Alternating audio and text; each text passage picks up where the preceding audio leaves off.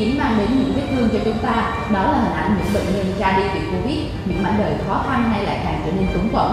Nhưng cũng chính bởi vậy mà ta tìm được những chất vàng người trong mớ hỗn độn ngổn ngang này.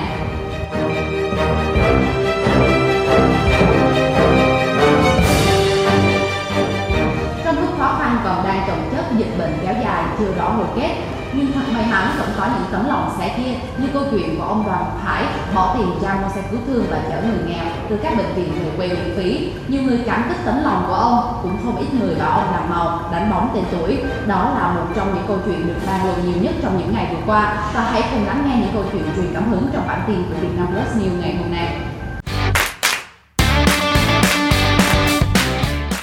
Như đã nói ở trên câu chuyện về ông Đoàn Ngọc Hải, nguyên phó chủ tịch Ủy ban nhân dân quận 1 thành phố Hồ Chí Minh bỏ tiền mua một chiếc xe cứu thương từ ông cầm lái đưa người nghèo từ các bệnh viện về quê miễn phí là một hình ảnh đẹp, truyền cảm hứng cho cộng đồng. Chia sẻ về việc này, ông Hải cho biết, tôi làm việc này không phải để nổi tiếng. Điều đầu tiên tôi làm là muốn giúp người nghèo. Thứ hai là tôi vui, tôi mới làm được. Tôi sẽ làm đến khi chân tay bủn rủn, bệnh tật ập đến, chứ tôi không phải làm để làm màu, để nổi tiếng. Ông bày tỏ năm nay bản thân đã 52 tuổi, đến khi nào chân tay run thì ông sẽ không làm công việc này nữa. Đến nay ông đã chở được hai bệnh nhân, trong đó có một bệnh nhân không may đã qua đời ngay trên xe. Đó là bệnh nhân ung thư ông chở từ bệnh viện Trung ương Huế về huyện Nông Sơn, Quảng Nam. Chia sẻ thêm, ông Hải cho biết, chặng đường từ thành phố Hồ Chí Minh ra Hà Nội tuy xa, vất vả, nhưng ông không có gặp khó khăn gì vì được nhiều người giúp đỡ. Triết lý sống của ông Hải là cuộc sống ai rồi cũng sẽ trở về với cát bụi, quan trọng là ta làm được gì cho đời. Đơn giản vậy thôi. Có một vài người nói ông Hải làm màu làm mè, đánh bóng tên tuổi và hình ảnh, nhưng những ý kiến này đã nhanh chóng bị phủ nhận. Có người đã bình luận rằng nếu quả thật hàng loạt hành động thiện nguyện của ông Đoàn Ngọc Hải chỉ là làm màu như ai đó nói, thì tôi ước có nhiều người làm màu như ông để đời thêm sắc hồng.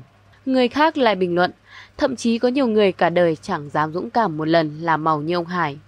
Những anh hùng áo trắng, những câu chuyện tuyến đầu chống dịch thầm lặng, không phải ai cũng biết cũng hiểu được. Tâm sự của nữ điều dưỡng tăng cường chống dịch tại Đà Nẵng là một trong số những câu chuyện nhiều cảm xúc ấy. Chị Hoàng Minh Hoàn, điều dưỡng trưởng khoa hồi sức tích cực Bệnh viện Bạch Mai, được tăng cường vào thành phố Đà Nẵng để chống dịch COVID-19. Tại đây, chị đã ở lại bệnh viện giã chiến Hòa Vang để giúp đỡ những người đồng nghiệp của mình trong cuộc chiến chống lại đại dịch COVID-19 đầy cam go. Trong suốt quá trình ở Đà Nẵng, điều dưỡng Hoàng Minh Hoàn cũng như rất nhiều đồng nghiệp khác rất căng thẳng, chăn trở khi trực tiếp điều trị cho bệnh nhân tại bệnh viện giã chiến Hòa Vang, nơi có đông bệnh nhân mắc COVID-19 nhất cả nước trong đợt 2.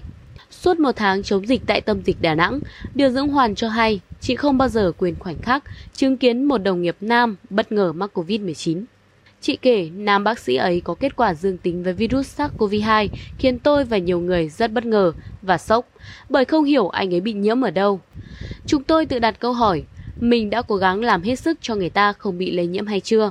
Nhưng mặt khác, bản thân tôi rất tin tưởng khi anh ấy chính là người nhắc nhở tôi đeo khẩu trang sao cho đúng. Sau khi phát hiện 5 đồng nghiệp mắc COVID-19, đoàn đã tiến hành các biện pháp tự cách ly, giảm thiểu tiếp xúc với người khác bằng cách mang cơm lên phòng nghỉ ăn thay vì ăn tập trung, không họp nhóm. Rất may, tất cả mọi người đều có kết quả âm tính với virus SARS-CoV-2. Theo chị Hoàn, vì đam mê nghề nghiệp nên vất vả đến mấy mà thấy sức khỏe bệnh nhân tốt lên, ngày càng đỡ sốt, đang phù mà sút cân đi, có thể vận động được hoặc người bệnh nhìn thấy mình là nở nụ cười, thì những người điều dưỡng như chị cũng thấy ấm lòng, thêm sức mạnh để tiếp tục gắn bó với nghề. Bên cạnh những câu chuyện về những tấm lòng sẻ chia, những hy sinh thầm lặng trong cuộc chiến chống dịch Covid-19, thì nỗ lực học tập của các thủ khoa trong kỳ thi tốt nghiệp đợt 1 vừa qua, trong đó có nữ thủ khoa khối C của Đức học Nam Định, là một câu chuyện đem đến nhiều cảm xúc hoàn cảnh gia đình khó khăn, học tập tại trường huyện, song với tinh thần vượt khó, ham học, em Nguyễn Thị Hương, học sinh lớp 12A10, trường Trung học phổ thông Mỹ Tho, huyện Ý Yên, tỉnh Nam Định, đã xuất sắc giành 29,25 điểm, trở thành một trong ba thủ khoa khối C của cả nước. Là chị cả trong gia đình có ba chị em, những lúc bố mẹ đi làm ăn xa, Hương phải chăm sóc các em, lo cho công việc nhà. Dẫu vất vả, nhưng em chưa bao giờ lơ là việc học tập, luôn sắp xếp thời gian hợp lý để hoàn thành mọi việc. Do ảnh hưởng của dịch Covid-19, việc làm ăn buôn bán gặp khó khăn nên từ đầu năm 2020, bố mẹ Hương phải rời xa quê hương ra Hà Nội kiếm việc để nuôi các con ăn học. Sau khi nhận được kết quả thi của con gái, bố mẹ em mới bắt xe về nhà trong niềm hạnh phúc vỡ òa. Căn phòng riêng cũng là góc học tập hàng ngày của Hương rất đơn sơ, đồ đạc chẳng có gì nhiều không giá sách cũng chẳng có tủ sách. Cứ học đến phần nào, môn nào, cần sách gì là em lại mượn sách thư viện hoặc mượn sách bạn bè về học, học xong rồi mang đi trả và cứ như thế qua các kỳ, qua các năm học. Có lẽ, thứ nhiều hơn cả trong căn phòng nhỏ của Hương là giấy khen. Gần như năm học nào Hương cũng được tuyên dương, khen thưởng cho sự nỗ lực vượt khó vươn lên trong học tập rèn luyện của mình. Trong bối cảnh các trường học ở Ấn Độ phải đóng cửa kể từ tháng 3 vừa qua do lệnh phong tỏa được áp đặt trên toàn quốc nhằm ngăn chặn sự lây lan của dịch Covid-19, các giáo viên tại ngôi làng Nilamaga, miền Tây Ấn Độ lo ngại rằng một số em sẽ không được tiếp cận giáo dục do gia đình không có điều kiện cho các em học trực tuyến. Vì vậy, các giáo viên đã nảy ra một sáng kiến đó là mở ra các lớp học ở ngoài trời để giúp các em tiếp tục được theo học. 1.700 học sinh ở độ tuổi từ 6 đến 16 được hưởng lợi từ sáng kiến này. Đó là bài học trên các bức tường tại Ấn Độ thời dịch covid 19. Hàng ngày, các em học sinh tụ tập thành nhóm nhỏ tại các bức tường giảng dạy trên con đường làng. Các em đứng hoặc ngồi khi học bài. Vào tất cả các buổi sáng ngày thường, giáo viên đi bộ khắp làng, dừng lại để giảng dạy hoặc trả lời bất kỳ câu hỏi nào của học sinh. Các bức tường này được vẽ nhiều môn học, từ văn học tới lượng giác, bằng cả tiếng Anh và tiếng Marathi địa phương. Học sinh Jagwan Anjalaka, 13 tuổi nói, khi mẹ sai đi mua sữa, cháu có thể học từ các bài được vẽ trên các bức tường nhà trong làng. Bố mẹ Anjalaka là công nhân nhà máy, vì vậy đối với em cũng như các bạn học sinh nghèo khác, các bài học được vẽ trên tường như vậy là sự lựa chọn duy nhất để các em tiếp tục theo học do không thể tiếp cận Internet.